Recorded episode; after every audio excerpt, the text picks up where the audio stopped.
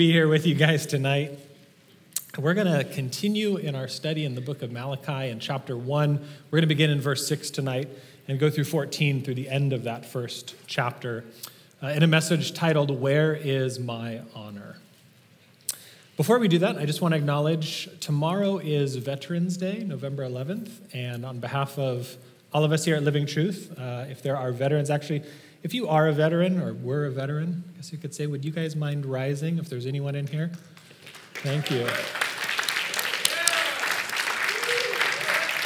So, thank you guys for your service. We know that uh, there was great sacrifice on your behalf and friends and family that uh, you left behind. And it's actually fitting, even a little bit, for the topic that we're going to discuss tonight and about how the worship of our lives should be a sacrifice and how it should cost us something. So thank you for all of you who served.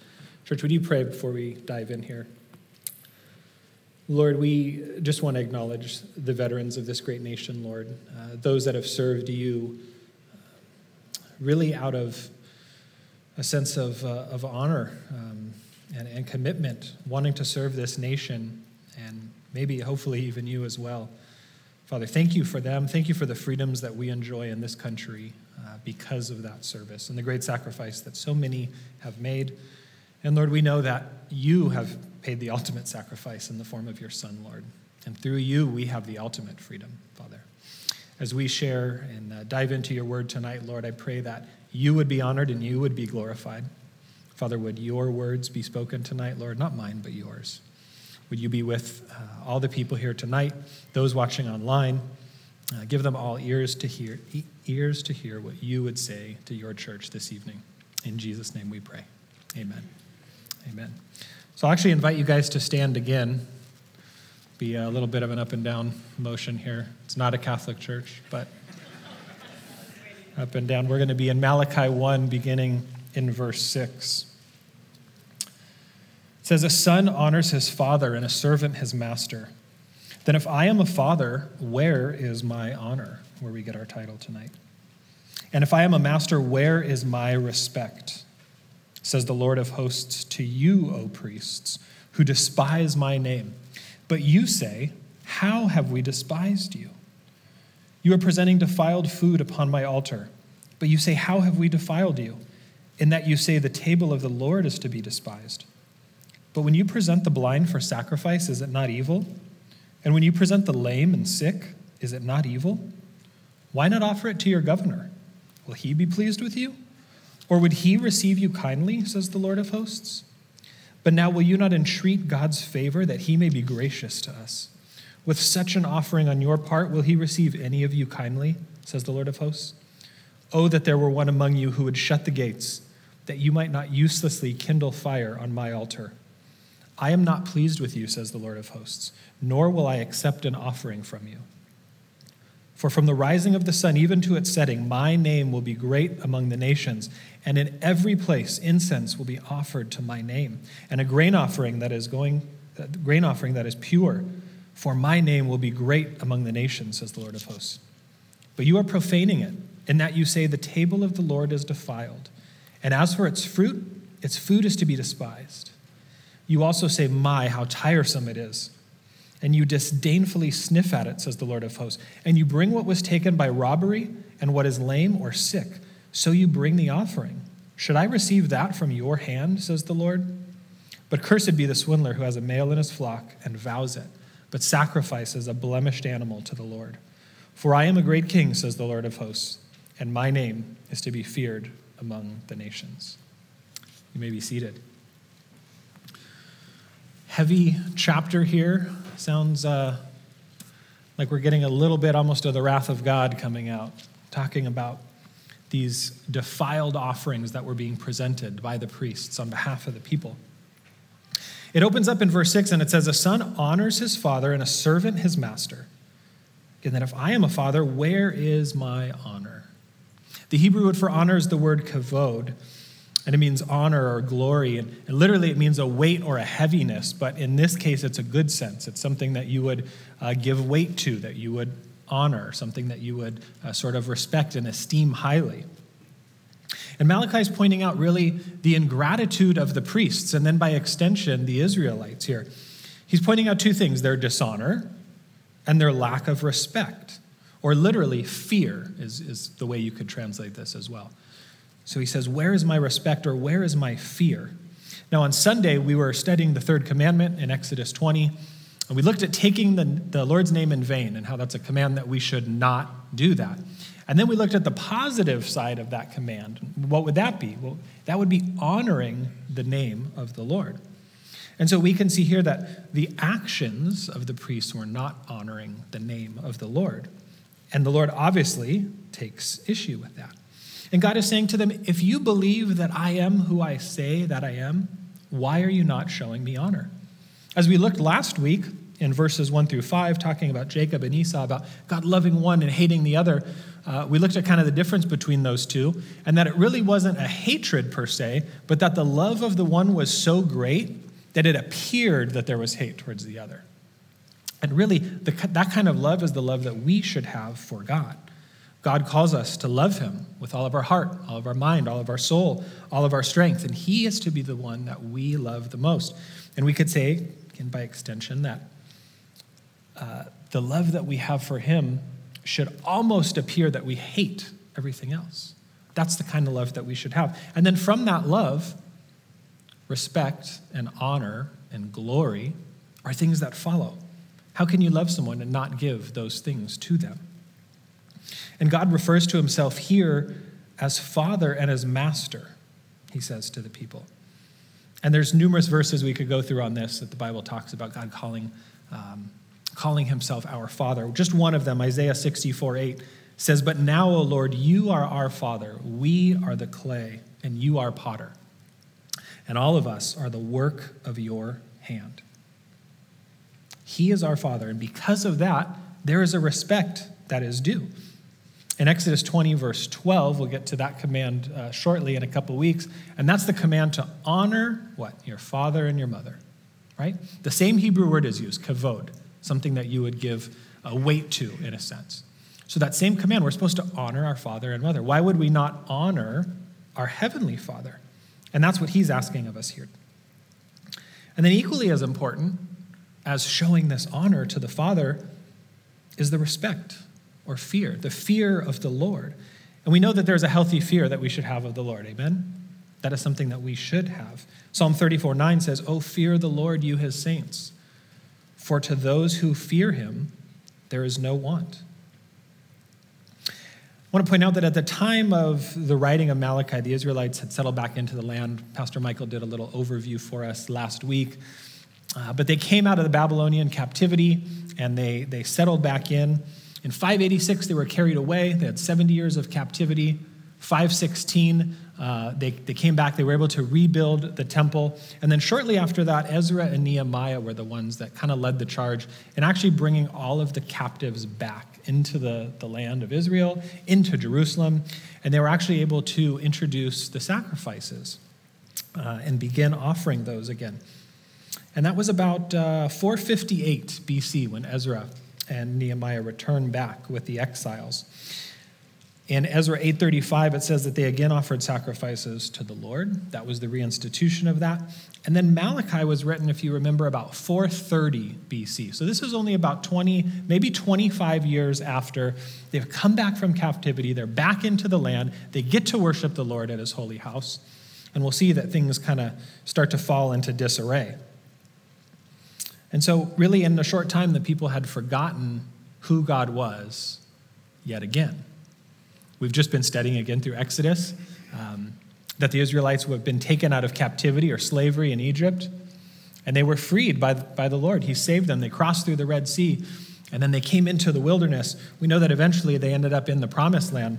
But here again, at this time, they had the same thing, carried off into that Babylonian captivity. And he had rescued them again, but they so soon forgot what God had done for them, what he saved them from, and that he had come, uh, he had been faithful. He brought them back into the land. And they were honoring the Lord with the sacrifices and the proper worship. But in a short period of time, things began to wane a little bit. We can look back and we can easily criticize them and say, I can't believe that they would do that. Again, don't, don't they know? Well, we, of course, have the privilege of reading the entire Bible all the way through. They obviously had no New Testament at this time. But if we think that we are above that or we are immune to that, can I say that we are sadly mistaken? The Bible was written for our instruction, and in 1 Corinthians 10 11, we get a warning as to the unfaithfulness of Israel. 1 Corinthians 10 11 says, Now these things, referring to multiple things that happened uh, in their course of, of history and travels, to them as an example and were written down as a warning for us on whom the fulfillment of the age has come. So the one who thinks he is standing firm should be careful lest he fall. So let us not think that we are above or immune to falling into some of the patterns that we're going to look in here tonight. I think a story uh, that certainly applies to us most recently was uh, March of 2020. Um, that may sound familiar for a little of you guys, but if you remember, the doors of this church were closed temporarily for a little bit of time. And we were at home. We were away. We didn't get to come to the house of the Lord and worship. Now, I'm not necessarily comparing this to exile, but hopefully you can see a little bit of the uh, similarity here, right? Where we were away, we weren't allowed to worship. And when we came back months later, many months later, whatever that looked like for some of us, maybe we had a declaration. Maybe we said, No, I'm going to plant my flag this time. I'm going to stand firm and I'm not going to take my faith and my freedoms for granted.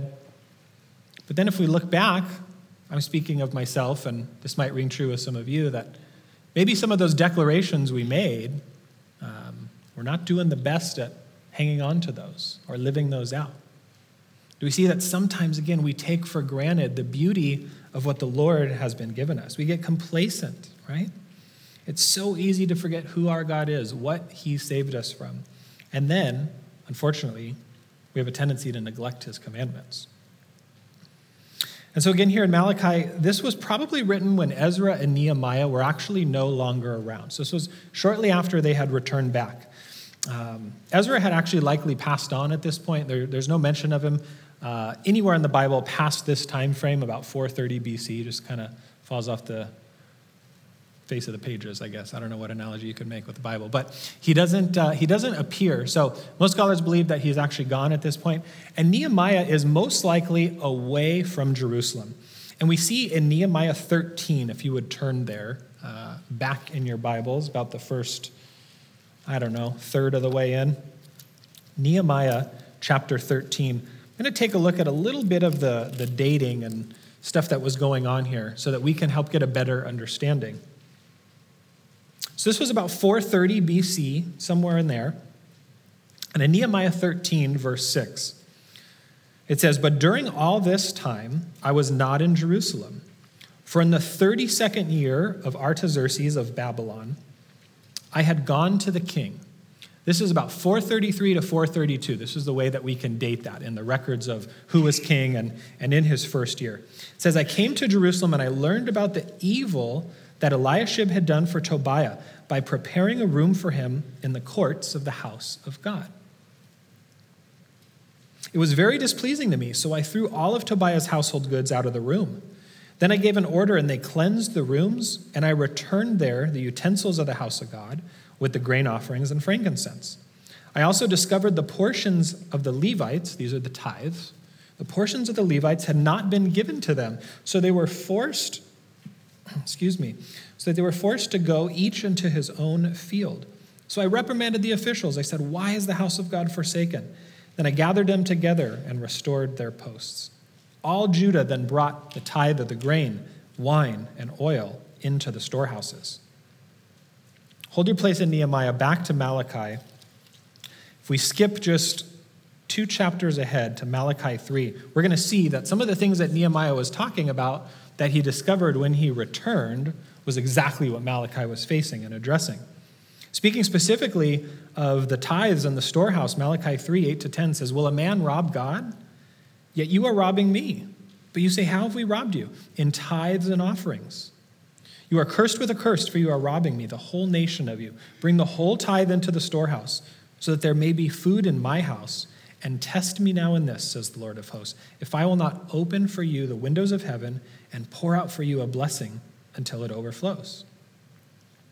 Back to Nehemiah 13, if you guys are that quick. In verse 23, it says, In those days I also thought that the Jews had married women from Ashdod, Ammon, and Moab. As for their children, half spoke the language of Ashdod, and none of them was able to speak the language of Judah, but the language of his own people. And he was accusing the Israelites of marrying foreign wives. Back to Malachi, chapter 2, verses 11 to 12. Judah has dealt treacherously, and an abomination has been committed in Israel and in Jerusalem. For Judah has profaned the sanctuary of the Lord, which he loves, and has married the daughter of a foreign God. As for the man who does this, may the Lord cut off from the tents of Jacob everyone who awakens and answers, or who presents an offering to the Lord of hosts. Now, these are just two very clear similarities that we have between these two books that I believe really give us a, a great insight into what was happening. So you say, well, why is this important that we know the exact date and the time and whether Ezra was around and Nehemiah was there? Well, I think there's an important answer here. And that's the fact that these were two very godly men, prophets, priests, right? That the Lord used to bring the Israelites back from captivity. They were kind of leading the, the charge and they were speaking the word of God. They were mighty men of God and they were faithful to the calling that they had. And it was a big calling. But what happened after they were gone? when the great, mighty men of God were gone, some of the priests started neglecting their duties. And there's nothing new under the sun when that happens, right? We know that much like Moses and Aaron and the Israelites, um, they did the same thing in Exodus 32 with the golden calf. Moses goes up on the mountain to receive the commandments from the Lord and receive all that, that he has, um, everything that he was going to command the children of Israel. And they got tired of waiting and they said, uh, We don't know what's happened to him. Uh, so, Aaron, you think you could uh, you think you could fashion a god for us that we might be able to worship him? So what happened? Aaron maybe became complacent, and he gave in to the people, and he did what they want, and he did something that was abominable to the Lord. And then we know what happened when Moses came down the mountain. He came upon it, and he throws the commandments on the ground and shatters it because of the evil of the Israelites. So again, there's no difference of what happened throughout the Bible and unfortunately, it's true in America today. It's kind of a sobering thing. And I would tell you as I studied this for this last week, week and a half, uh, man, this, this gets you when we look at what the priests were doing. As we look around our culture, I think we see, sadly, a, a lack of strong, biblical, godly leaders. It's not my intent to name names or point fingers or do anything, because again, we need to look to ourselves, of course. But sadly, when that happens, when the strong, mighty men of God, the ones that are supposed to be leading the people, fail to do their job or they, they neglect the call that was placed on them, it doesn't turn out so well. And so back to Malachi 1, we'll notice at the end of verse 6 that it addresses this priest specifically. He says, To you, O priests, you are not doing what I've commanded you. You priests, you have despised my name, it says. That means to hold in contempt or to treat with disdain. That's a pretty heavy weighty word uh, that the Lord is using through Malachi. And again, as we talked about not taking the Lord's name in vain and how we should honor the name of the Lord, the, their actions here of what they were doing were taking the name of the Lord in vain, in a sense. Now, there's two guilty parties here, but the blame really falls to the priests. The Lord is dealing with them specifically. And he addresses them because they have the responsibility to be holy. They have the responsibility to be obedient. They have the responsibility to be the leaders and examples of the flock. And they were neglecting the duty. The priests answer and they say, How have we despised your name? They seem to be almost detached from what was happening. Well, what do you mean? How have we despised your name? We're not doing anything wrong. Think one of two things. One, they knew exactly what they were doing and they were just lying and trying to cover it up. Or two, I tend to lean towards this side, that they knew that they were actually so uh, complacent in what they were doing and offering these, these lame sacrifices that they didn't even realize it. They got so complacent in their sin that they didn't even view it as sin anymore. It had become a habit. And we too must be careful that we don't entertain sin in that way so that it doesn't become a comfortable habit that we are unaware of. Because sadly, it will sneak up on us before we even realize it. And then sometimes it'll take someone else, or maybe even the Lord directly, to point it out. And there will be some reprimanding and some chastisement. There will be hopefully love and, and grace as well, because that's who our God is. In verse 7, he goes on to say, You are presenting defiled food upon my altar. But you say, How have we defiled you? In that you say, The table of the Lord is to be despised. Verse 8, But when you present the blind for sacrifice, is it not evil? And you, when you present the lame and sick, is it not evil? And so we see this argument, this interchange between the priests and the gods. You say, we say. How does that work? And Pastor Michael shared that last week and pointed out a few of the, the different sections. This is one of them, uh, that this will appear in this letter. But it happens four or five times, actually. Each and every time, it actually has the same uh, pattern, if you will, the same structure.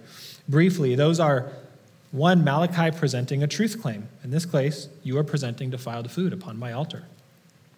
Two, the audience, in this case the priest, either hypothetically or maybe even literally responds to that truth claim, some, uh, some sort of a rebuttal.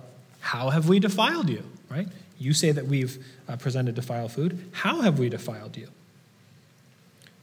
The third part is Malachi answering the rebuttal and he reinstates his initial premise.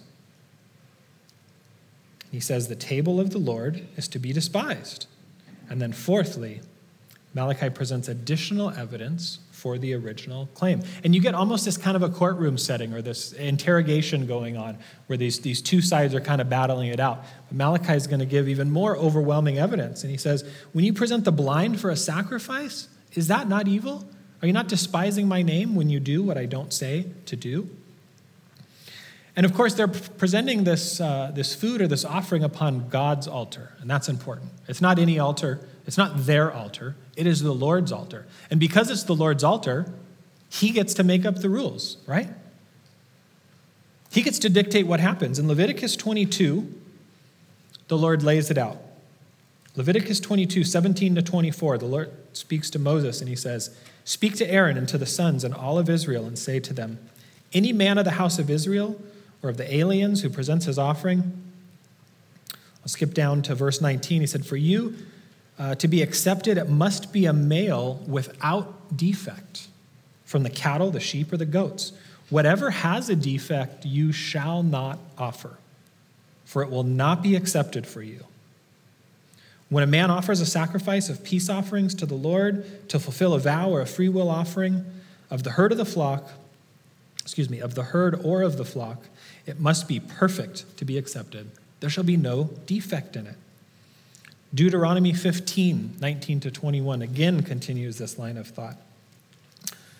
Where it says, If any animal has a defect, is lame or blind, or has any serious flaw, you must not sacrifice it to the Lord your God. Deuteronomy 17:1 You shall not sacrifice to the Lord your God an ox or a sheep which has a blemish or any defect for that is a detestable thing to the Lord your God. Those are just three, but there are others. It's clearly important if the Lord is stressing this over and over and over. We don't have time to go into the whole uh, order of the sacrifices and why they were uh, the, the way they were supposed to be. But for the sake of time, let's just say that we need to take God at face value and we need to obey his commands, correct? Whatever he says, we need to do. So God had demanded that this worship was done in a, in a specific and a perfect way. And he still does that today. He doesn't regard our feelings on how we want to worship. If we don't feel like doing what he says, uh, he doesn't really care. To be frank, he doesn't. We don't get to dictate worship on our terms. We don't come when we feel like it, where we feel like it. We don't worship the way we want to. We worship the way he commands because he is God. And our sincerity doesn't matter either, just because we're sincere about what we worship, how we worship, when we want to worship. We are to worship Him as He commands. We're to worship Him in spirit and in truth. And so, these specific standards that were set forth by God, it's actually the job of the priests to make sure that the people followed it. And they weren't doing that here. They were supposed to uphold the standards, they were supposed to instruct the people in what they should do. And so, again, one party is being assigned the guilt here, and that is the priests. But the people were also complicit in what they were doing. The people were the ones that were bringing these sick, these lame animals, the unholy, the blemished sacrifices, ones that were blind or, or maimed or maybe had a broken leg. There was something in them that, that made them defiled, but the people brought them anyway. I don't know if they're trying to kind of pull the wool over God's eyes or what, but they were trying to pass this off as something better than it actually was. They were trying to say, yeah, this, you know, I, I might have this great uh, prized winning lamb or, or bull over here, and I kind of want to sacrifice it to you, but that, that's a big thing to give up. I have this little sick one over here. I, you can have him, Lord. I'll, I'll make him look pretty and dress him up, and I'm going to give him to you. And I'm going to pretend that what I'm giving you is actually my best. But in reality, it wasn't. So again, role of the priest was a mediator between the God uh, of God and man, but then they were also the ones that were supposed to instruct in the law. In Nehemiah 8, Ezra, who is a priest, he reads aloud the book of the law when they came back into Jerusalem. And it says that Ezra the scribe uh, brought the book of the law of Moses, which the Lord had given to Israel.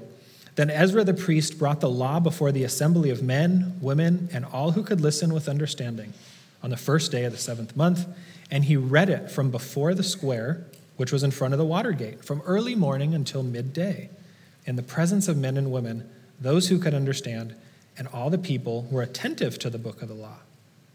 And him and the other priests that were there with him explained the law to the people while the people remained in their place, and they read from the book, from the law of God, translating it or teaching it, you could render it, to give sense so that they understood the reading. Earlier, we read that uh, the Israelites were, were marrying foreign women, and that only maybe half of the children um, even understood the language, and the others didn't. So they were totally. Um, uh, unskilled in what this law said, and it was the job of the priests, and they were, they were derelict in their, du- their duties, sadly, and what they were doing here. In Leviticus 10, it says that the priests were supposed to make a distinction between the holy and the profane, between the clean and the unclean, and they were to teach the sons of Israel all the statutes which the Lord had spoken through Moses. And we can carry this out today and say that uh, our pastors are the modern day priests. They're the ones that are carrying out this role. In 2 Timothy 4 2, pastors are instructed preach the word, be ready in season and out of season, reprove, rebuke, exhort with great patience and instruction. That is the job. And I would say in our time, we are in desperate need of more men that would do that.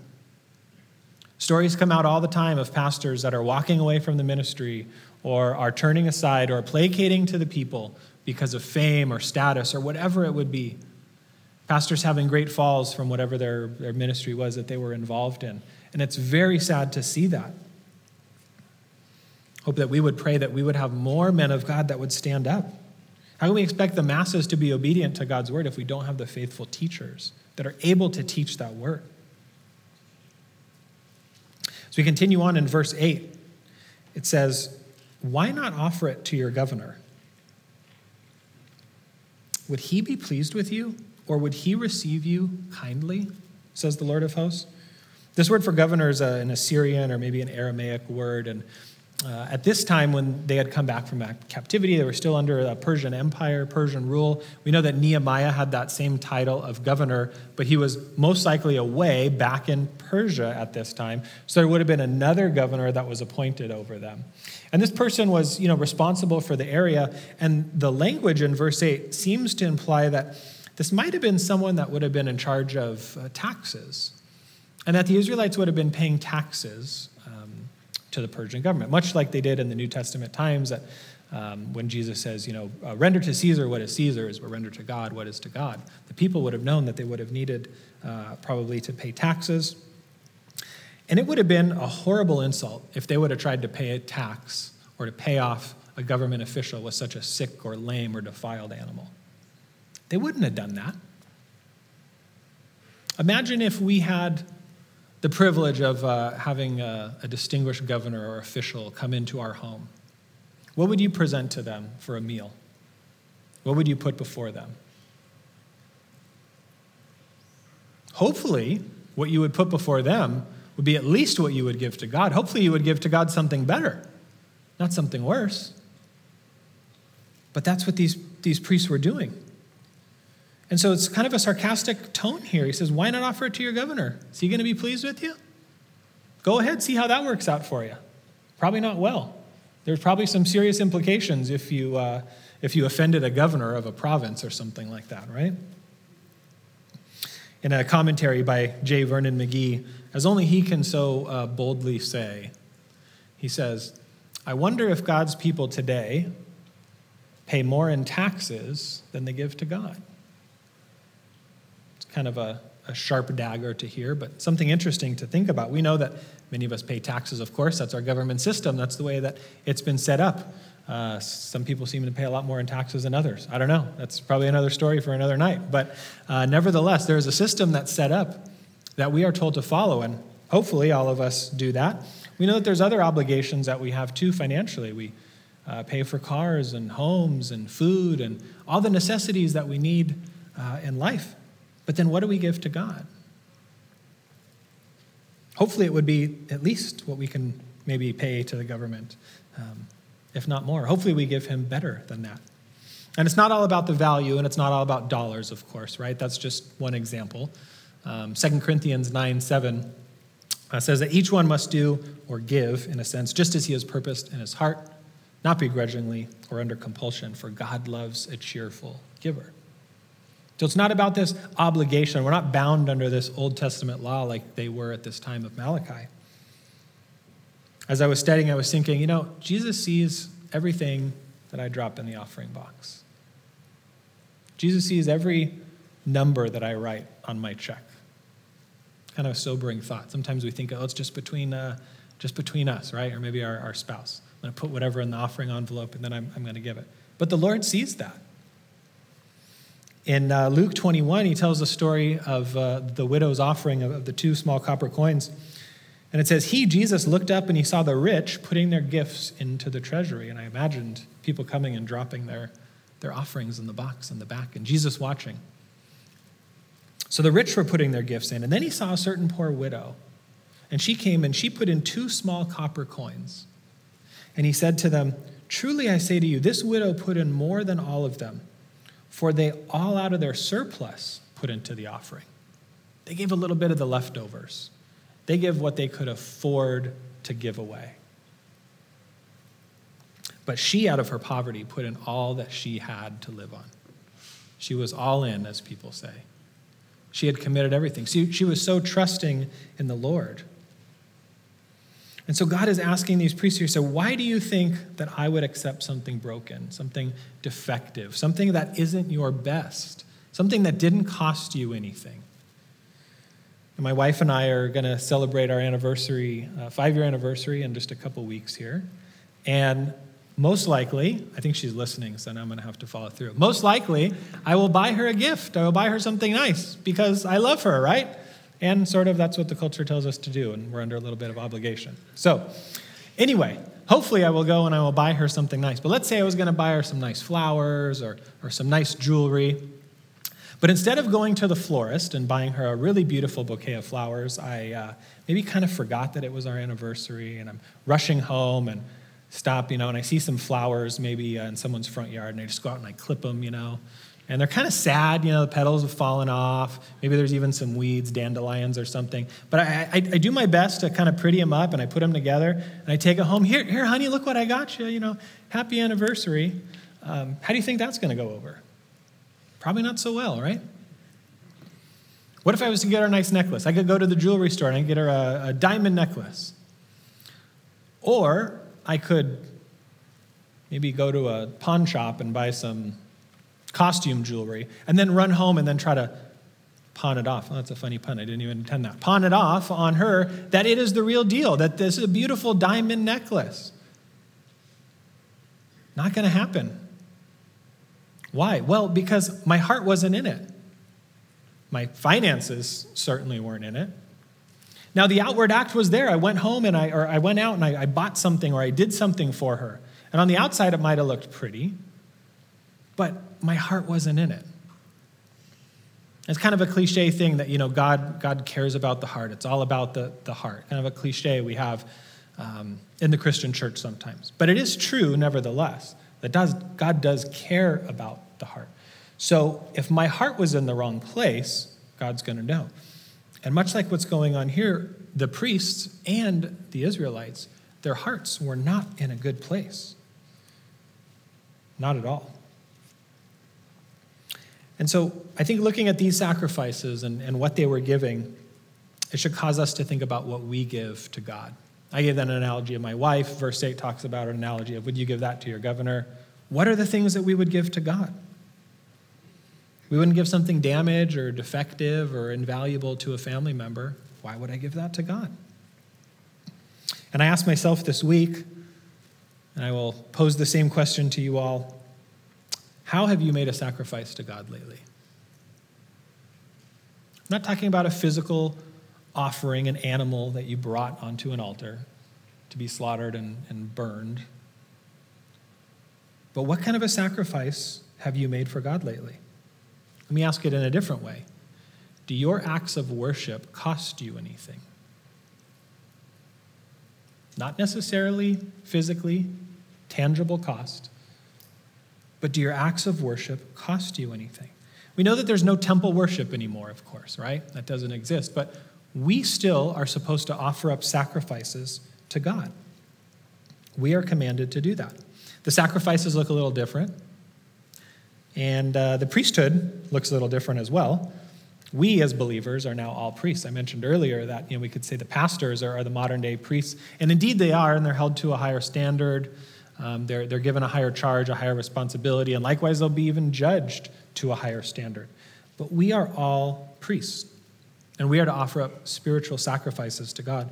1 Peter 2 5 says, You, as living stones, are being built up as a spiritual house for a holy priesthood, to offer up spiritual sacrifices acceptable to God through Jesus Christ.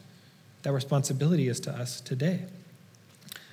Down in verse 9, it says, But you are a chosen people, a royal priesthood, and a holy nation, a people for God's own possession, so that there's a responsibility, so that you may proclaim the excellencies of him who has called you out of darkness and into his marvelous light. And then Romans 12:1 tells us, "Therefore I urge you, brethren, by the mercies of God, to present your bodies a living and holy sacrifice, which is your spiritual service of worship." Our bodies are to be presented as a living and holy sacrifice. All that we are, all that we do, is supposed to be a sacrifice to the Lord. So, what should our sacrifices look like? Tangibly speaking, what, what are we supposed to do today? Well, we can give of our time. We can give of our physical service. We have many great servants in this fellowship that serve in a variety of ways back in the sound booth. And some of our, our people leading praise tonight that are volunteers. We have people greeting at the door. We have people up in children's ministry as we speak. And that's just tonight, let alone what happens on a Sunday, let alone what happens with our evangelism team out during the week, or with our meals ministry that goes and prepares meals for people that are maybe recovering from uh, a surgery or a stay in the hospital, or, or someone that just you know, maybe had a new baby or something. Love the meals ministry, by the way. I got to be the recipient when my wife and I had a baby. I thought, we're going to be okay. Well, we'll, we'll be fine. I, I'm the cook of the house. I got it covered.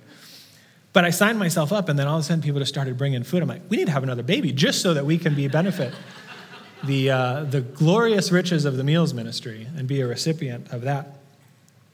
But we can give of our, our physical service in a variety of ways. And that's not just here in the walls of the church either. We can go and we can serve everywhere in the community, in our workplaces, with our friends, with our family. And that should extend beyond the walls.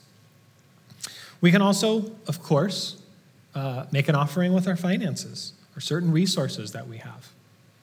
Certain people might have more, and God's designed it that way. And we can serve others through an act of worship. In Hebrews 13 15, it says, through him, then, speaking of Jesus, let's continually offer up a sacrifice of praise to God. That is the fruit of lips praising his name. Us praising his name is a spiritual act of worship. And do not neglect doing good and sharing, for with such sacrifices, God is pleased. God's not concerned with the Old Testament sacrifices anymore. I hope I, I don't need to explain that. We are not under that covenant. We are not bound by that. That's not our duty. But doing good, sharing, offering up a praise to God, the fruit of our lips.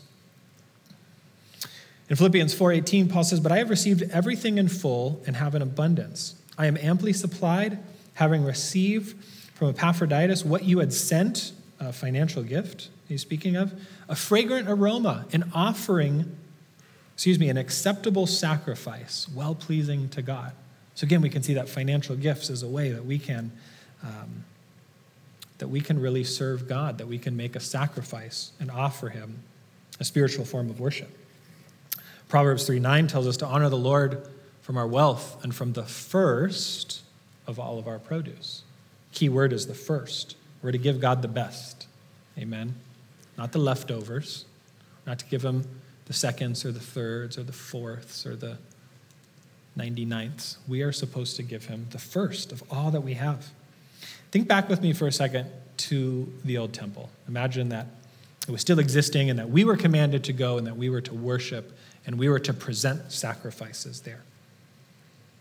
When I think about that, you know, people didn't go to the temple to receive anything um, tangible. They didn't, they didn't go for the feeling that they were going to get out of it.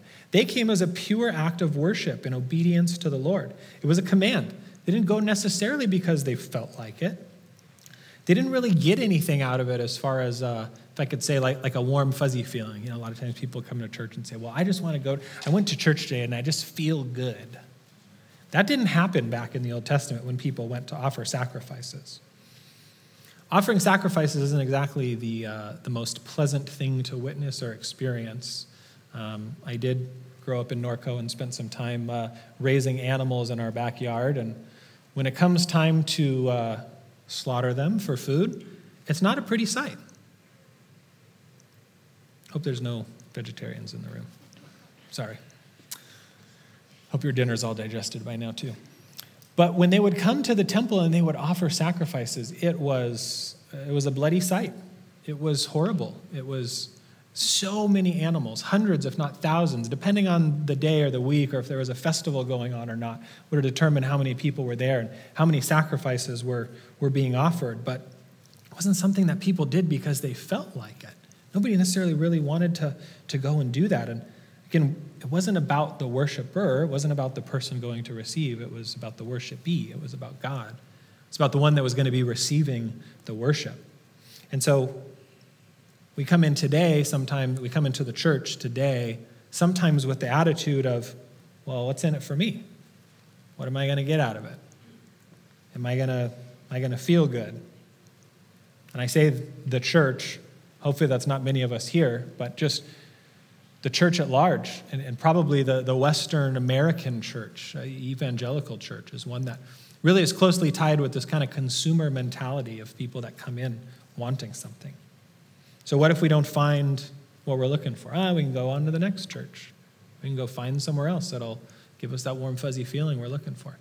There was only one temple, if you remember. There was only one place to go. God dictated, You're going to worship me on my terms. Verse 9 says, But now, will you not entreat God's favor that he may be gracious to us? With such an offering on your part, will he receive you kindly, says the Lord of hosts? There's some pretty good sarcasm here if we really kind of take a look. And praise the Lord for sarcasm, right? I believe that's my spiritual gift. It's uh, missing from the list in 1 Corinthians, but when I did the test, that was the one I scored the highest on. Got a couple chuckles, but there you go. I wasn't doing it for the chuckles. I, uh, I think of uh, the famous line of Dr. Phil sometimes when he's talking to someone, he goes, How's that working out for you? It's kind of what I thought about when, when I read this.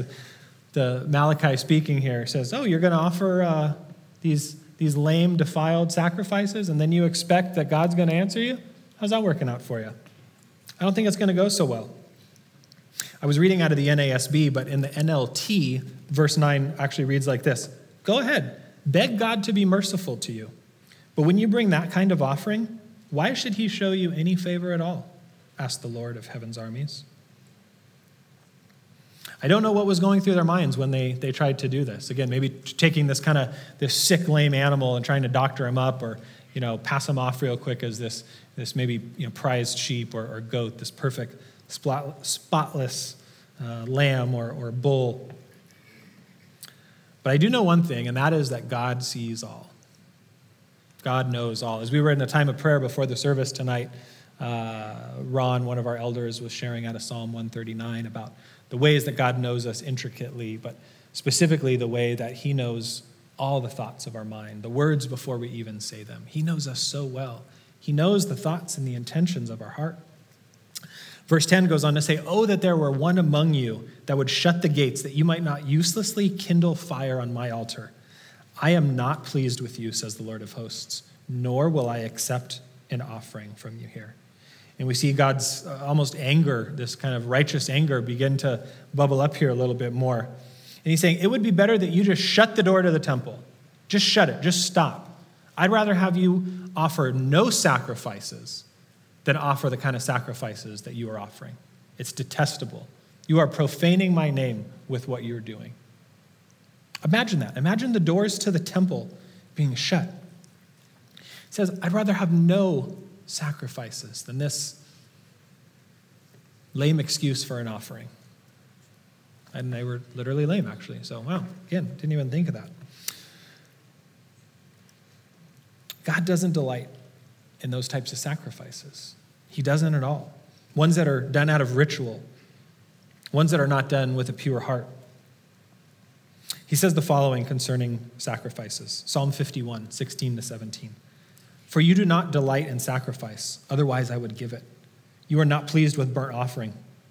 The sacrifices of God are a broken spirit, a broken and contrite heart, O God, you will not despise. Proverbs 21 3 To do righteousness and justice is desired by the Lord more than sacrifice. Hosea 6 6 For I desired mercy and not sacrifice, and the knowledge of God more than burnt offerings. Jeremiah 7 21 to 28 is a larger section. We'll just take a look at a couple verses. Verse 23 says, But I gave them this command. This is uh, God speaking of his commands to the Israelites as a whole. I gave them this command Obey me, and I will be your God, and you will be my people. Walk in obedience to all I command you, that it may go well with you. And then Isaiah 1, verses 11 to 15. The multitude of your sacrifices, what are they to me, says the Lord? I have more than enough burnt offerings of rams and the fat of fattened animals. I have no pleasure in the blood of bulls or lambs or goats. When you come to appear before me, who has asked this of you? This trampling of my courts. Stop bringing meaningless offerings. Your incense is detestable to me, your new moons and Sabbaths and convocations. I cannot bear your worthless assemblies. The idea of offering an unblemished animal for sacrifice was the idea of offering up an animal without sin. Blemish or defect was seen as sin, and only unblemished animals were to be presented upon God's altar. The outward sins on the animals being presented were only a picture of the inward sins of the hearts of the people who offered them and the priests who sacrificed them. And as we think of the wording of verse 10, when God says, Oh, that there were one of you that would shut the doors. I wish one of you would just stand up and stop what's going on. I imagine God saying that to us today. What if God said to us today, Shut the doors to the church because I'm not pleased with the sacrifices that are going on? And I think that that's the church at large, maybe in, in America.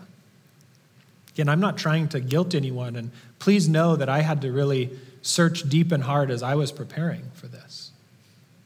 My intent isn't to beat you over the head. I think Pastor Michael's going to do that when we get to Malachi 3. I think he's going to put everyone under a curse for not tithing. It's a little inside joke when he gets there. He asked if I wanted to teach, and I said, Oh, no. I said, You don't want me to teach that one. But again, imagine God saying, Shut the doors of the church. Says, You're worshiping me without glory or without honor or respect. Your sacrifice isn't acceptable. We know that in Revelation 2 and 3, God addresses the seven churches. And in each case, he, he shares things that uh, displease him about what they were doing or how they were acting or behaving. And it caused me to really look and say, what would, what would God say about me? About the way I'm acting, about the way I'm behaving, things that I'm doing? What are the sacrifices that I am offering? And I had asked myself, what's behind my worship? And I'll ask, what's behind our worship? What's really the true heart of our worship? We can come in and, and sing, And we can listen to what's being taught, and we can learn, we can take it in, we can go and serve. We can give of our finances. We can do so many things on the outward expression and yet still regard iniquity in our hearts. It's possible. I pray that wouldn't be the case, but it's possible. There are people that go through the ritual. They play church, they do church, but they regard iniquity in their heart. And God sees that and He's not pleased with it. I pray that we would be a people that don't look just merely at the outward expression of worship and what that looks like, but that we would regard truth and righteousness, that we would be obedient to God's word. And that would be our spiritual service of worship. Verse 11 says, From the rising of the sun even to its setting, my name will be great among the nations. And in every place, incense is going to be offered to my name, and a grain offering that is pure, for my name will be great among the nations. And this is this great looking ahead to the coming kingdom of God that we see. It says, My name will be great among the nations, or the Gentiles, we could say. That includes us. Praise the Lord. And it's through Jesus Christ, of course, that we, uh, that we attain that. It says, One day the name of the Lord will be worshiped across the earth by all people from every t- tribe and tongue and nation. And they shall give him pure worship, it says. A grain offering that is pure. Philippians 2, verses 8 through 11, um, just one of the verses says, For one day every knee will bow and every tongue will confess that Jesus Christ is Lord to the glory of the Father. God is saying to the Israelites, and really more importantly to the priests, I think what he's saying here is, I don't need you. Sounds like kind of a harsh statement. What do you mean he doesn't need them? Says, I don't need you. He says, You're my people. Yes. You are my, my chosen people, Israel. I've chosen you. I've been faithful to you. But I don't need you. He says, I don't need you to accomplish my will. He says, My name will be great among the nations. It's regardless of what, what they're doing. They're, they're offering these impure sacrifices, they're regarding iniquity in their heart, they're not doing what he commanded them. And he still says, My name will be great among the nations. Israel was supposed to be a light to the nations, but they weren't shining very brightly at this particular time. They were meant to um, showcase to the world who God is and get them to turn to him, but they weren't pointing people to God. But God is faithful. Amen. You know what God does? He doesn't write them off. Look ahead, Malachi 3, verses 6 to 7. Here's what the Lord desires for the priests. Chapter 3, verse 6 For I, the Lord, do not change. Therefore, you, O sons of Jacob, and probably here again, uh, referring specifically to the priests, are not consumed. You are not blotted out. I haven't done away with you, even though you've done all of these things. I'm still faithful. From the days of your fathers, verse 7, you have turned aside from my statutes. It's nothing new, and you have not kept them.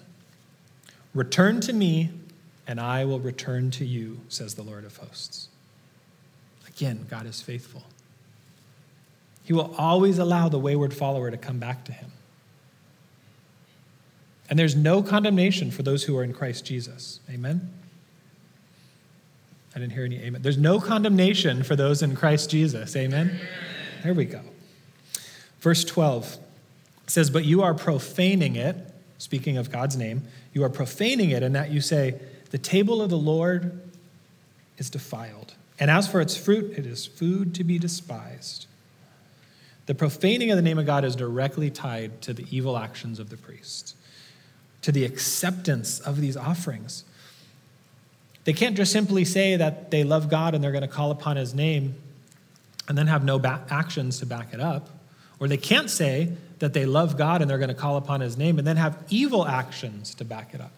Those things don't compute, do they? The actions will back up the words. The same goes for you and I today. And in this case, it doesn't really matter what they spoke from their mouths. They could say, How have we defiled you? How have we despised you? It doesn't matter. The Lord has seen, their action has shown their heart behind their view of God. Jesus in Luke 6:46 sort of addresses this. He says, "Why do you call me Lord, Lord, and you don't do what I say? You're going to come and you're going to offer sacrifices upon my altar that you know you shouldn't sacrifice lame, sick, defiled. And then you're going to call upon my name as if everything's okay. And the Lord's not going to accept that. Verse 13 says, You also say, My, how tiresome it is, and you disdainfully sniff at it, says the Lord of hosts, referring to the, the altar or the table of the Lord. And you bring what was taken by robbery and what is lame or sick, so you bring the offering? Should I receive that from your hand, says the Lord? The priests were weary of the ministry. They saw it as a burden. They saw it as something that they couldn't keep up with anymore, this tiresome work. Almost like they're trying to get out of the, the guilt, right? If, okay, the, the Lord's caught us here, you know, now, oh, well, it's so tiresome. You want us to come and do the offering all day long, day after day after day, offering after offering. They even say that they disdainfully sniff at it, it says in the New American Standard, or they sniff at it contemptuously. The New Living says, You turn up your noses at my commands. It's kind of a rough picture. I feel like it describes it well, but almost a picture of pride to say, I'm, I'm better than this. I don't need to do this. I'm, I'm above this kind of work. This is too tiring. This is too wearisome for me. The reality is, it was like that because their hearts weren't in it. Their hearts weren't in the right place, and therefore it became wearisome and a burden. How many of us, maybe it's us, or maybe we know someone else who has a job that they hate? Don't raise your hands. Might be sitting next to your employee or something like that. I can't raise my hand, so. but how many might have a job? That's certainly not the case. But how many have a job that, that they hate? Most likely because their heart's not in it. They probably dread uh, waking up in the morning and going to work tomorrow. While they're at work, they can't wait to leave and, and go home. And while, while they're there, they hate it all day long because their heart's not in it. And that's most likely that what was going on here. And I've heard from other pastors and even a little bit of my own experience that the work of the ministry is sometimes a little bit of a burden. Let me qualify what that is. You may have heard Pastor Michael share before that as someone enters into the ministry, maybe uh, specifically a pastor, that in that line of work, you will most likely experience the highest highs that a man will ever know. And at the same time, you will probably experience the lowest lows that a man will ever know. And think about what pastors go through. They deal with memorial services and funerals and visiting sick in the hospital and counseling sessions and there's many difficult things there's many great joyous things don't get me wrong but there are things that could possibly lead to being seen as a burden if their heart wasn't in it D.L. Moody, the great evangelist and pastor, speaking of this specific thing, he says, I certainly get tired in the work, but I never get tired of the work. Does that make sense? I get tired in the work. Sometimes, as I'm, I'm going through the day to day, it gets a little tough, but I never get tired of the work. And he went on to say what a, what a joy it has been to be able to serve in the ministry that way. And sadly, that's even crept in again into our modern day church. And there are churches that have come and said, well, people can't sit and listen to a sermon for an hour or however long we go for. We're going to have to shorten it up so that we can get more people to come in. What can we do to, uh, to, to make it not a burden for, for the people? Because maybe the people don't want to come anymore because it's just too hard to wake up and get to church on Sunday. It's just too hard to sit there for a whole hour and listen to the Bible. And yet, those same people probably go and watch a sporting event for two or three hours, but maybe not listen to the Word of God for an hour. And some pastors and some churches have uh, kind of kowtowed to society, to political correctness, to a variety of other things, and they've started to give the people what they want. I think that's what might have been happening here too with the priests.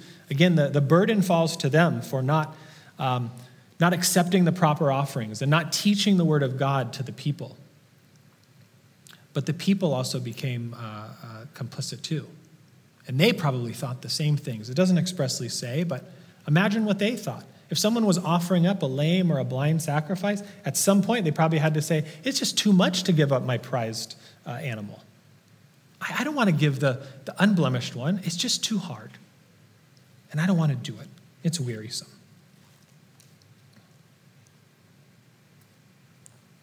Again, in the Old Testament, when people were coming to worship in Jerusalem, there were those living in the surrounding area that would come and worship. But there were also three major feasts uh, throughout the year that all able bodied Jews were expected to come and worship Passover, Pentecost, and Tabernacles. And during Passover, uh, of course, they would offer uh, a lamb each year. Uh, Pentecost and Tabernacles were uh, feasts that were around uh, a, a harvest, a spring and a fall harvest. And so people would bring their, their produce. But they would travel for many, many miles in caravans, and they would go through remote parts of Israel. It's, it's kind of a, a dry, deserted area. Um, they would have to, you know, be gone maybe for days or weeks at a time to go worship. They gave up a lot. They, they, in a sense, they sacrificed a lot just to be able to go and present an offering in the first place.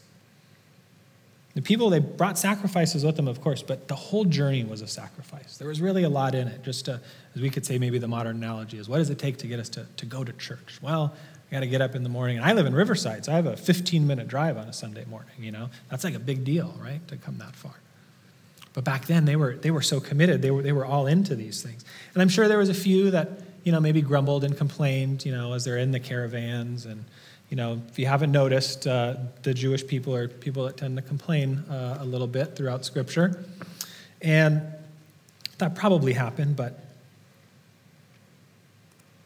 when they came, in Psalm 122, there's a psalm of ascent.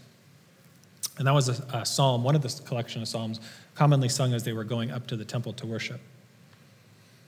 And the opening verse of Psalm 122 says, I was glad when they said to me, Let us go up to the house of the Lord. What a beautiful line. I was glad when they said to me, Let us go up to the house of the Lord. Glad is the Hebrew word sameach, and it can mean glad or joyous or to rejoice. It literally means to brighten up. I thought it's kind of a cool picture there. I thought, do I brighten up when someone says to me, Let us go to the house of the Lord? Do you brighten up when someone says, Let us go to the house of the Lord?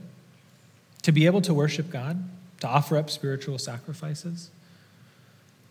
I hope that's the case. I hope you don't see it as a burden. I hope you see it as a joyous occasion. In verse 14, as we wind down, it says, But cursed be the swindler who has a male in his flock and vows it, but he sacrifices a blemished animal to the Lord. For I am a great king, says the Lord of hosts, and my name is feared among the nations. Now, many of you know that a vow is a serious thing when a vow is taken, or maybe a, a covenant, something that we should live up to. We should live up to our word. If someone vows an offering and says, Okay, Lord, I'm going to give you my, um, the, the firstborn of my flocks. We know that there were animals that were supposed to be set apart for service. The firstborn male was to be set apart. And they say, Lord, I'm going to give this to you. But then when it came down to it, when it came time to sacrifice, they kind of rescinded that offer. Well, I said I was going to give you that one, but I got this other one that I'm going to give. And what does God say to someone that does such a thing? Because remember, in the beginning, we were talking about the priests, and they were the ones accepting the offering. But here in verse 14, he's addressing the people. Cursed be the swindler who has a male in his flock and vows it, but sacrifices a blemished animal or a detestable animal to the Lord. God curses those that don't abide by his commands, at least here. Wish we had more time to talk about that. I don't want to take something out of context and say that whenever somebody doesn't obey God's command, he's going to curse them. No, that's not the case. But that is the case here. Why? Because he's holy, because he has a standard. He is the great king. His name is to be feared among all nations, it says. My name is feared among nations. It doesn't say it will be at this point. It says, My name is feared among all nations. And let us remember that this great God, this great King, whose name that will be feared, he doesn't sit on a, a high and, and lofty throne away from his people. He is close to his people. He doesn't have indifference towards us. He doesn't look down upon us and just, well, hope you guys figure it out okay. Keep offering sacrifices the way I tell you to, and eh, maybe everything will work out all right. No, that's not what he says. What does God say?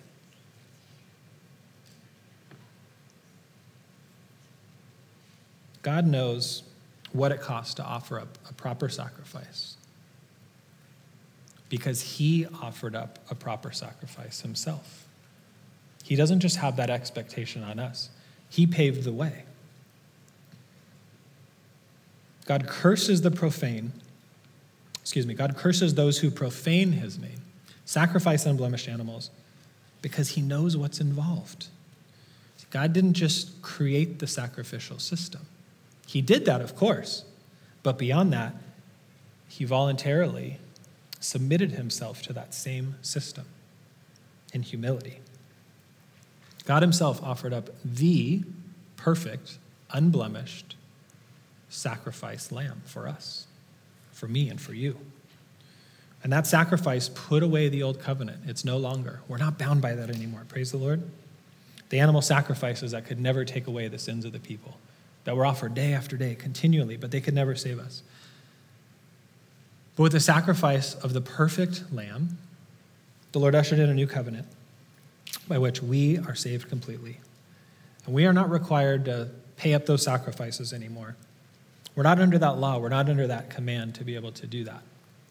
But when we think about what God has offered up for us, when we, think about the sacrifice that He made on our behalf, how could we not want to pay him back in humble appreciation. How could we not offer up those sacrifices of spiritual service to the Lord? Let us pray. Father, as we think about history and about what you set into motion, as we think about the systems that you came up with, it's, it's really a beautiful picture, Lord. We thank you for the opportunity to get to know and understand and study a little deeper um, what you have created, why you call us to be holy and offer up sacrifices in a particular way. But most importantly, Lord, we are thankful that you offered up the greatest sacrifice of all. You know our, our weakness. You know everything about us, Lord, and you sympathize with us. You are our great high priest who offered up your Son as a sacrifice once and for all, Lord, that we might be saved, that all those who would believe in your Son, Jesus Christ, would have eternal life. Thank you for putting an end to that system, for creating a new and better way by which we get to enter in through the veil into communion and into fellowship with you. Lord, may we seek to offer up the true spiritual sacrifices that you would require of us, Lord. But we understand that apart from you, we can do nothing. So we ask for your help by the power of your Spirit. Give us the strength that we need. Lord, I, I do pray if there's anyone that uh, doesn't know you or hasn't put their trust in you, Lord, that they would. That they would have an understanding of how much you love them, that you would sacrifice your own son for them. You love them that much. Just even for one person, one individual, you would have done that, Lord. May they turn to you, may they trust in you. And may the rest of us, Lord, as believers, um, seek to love you better and to worship you better. Lord, we know that you don't require perfection, that's not your standard. But help us to do our best, Lord. Help us to worship you as you would want us to, Father. Thank you for this night. Be with us all, Lord, as we depart from here. In Jesus' name we.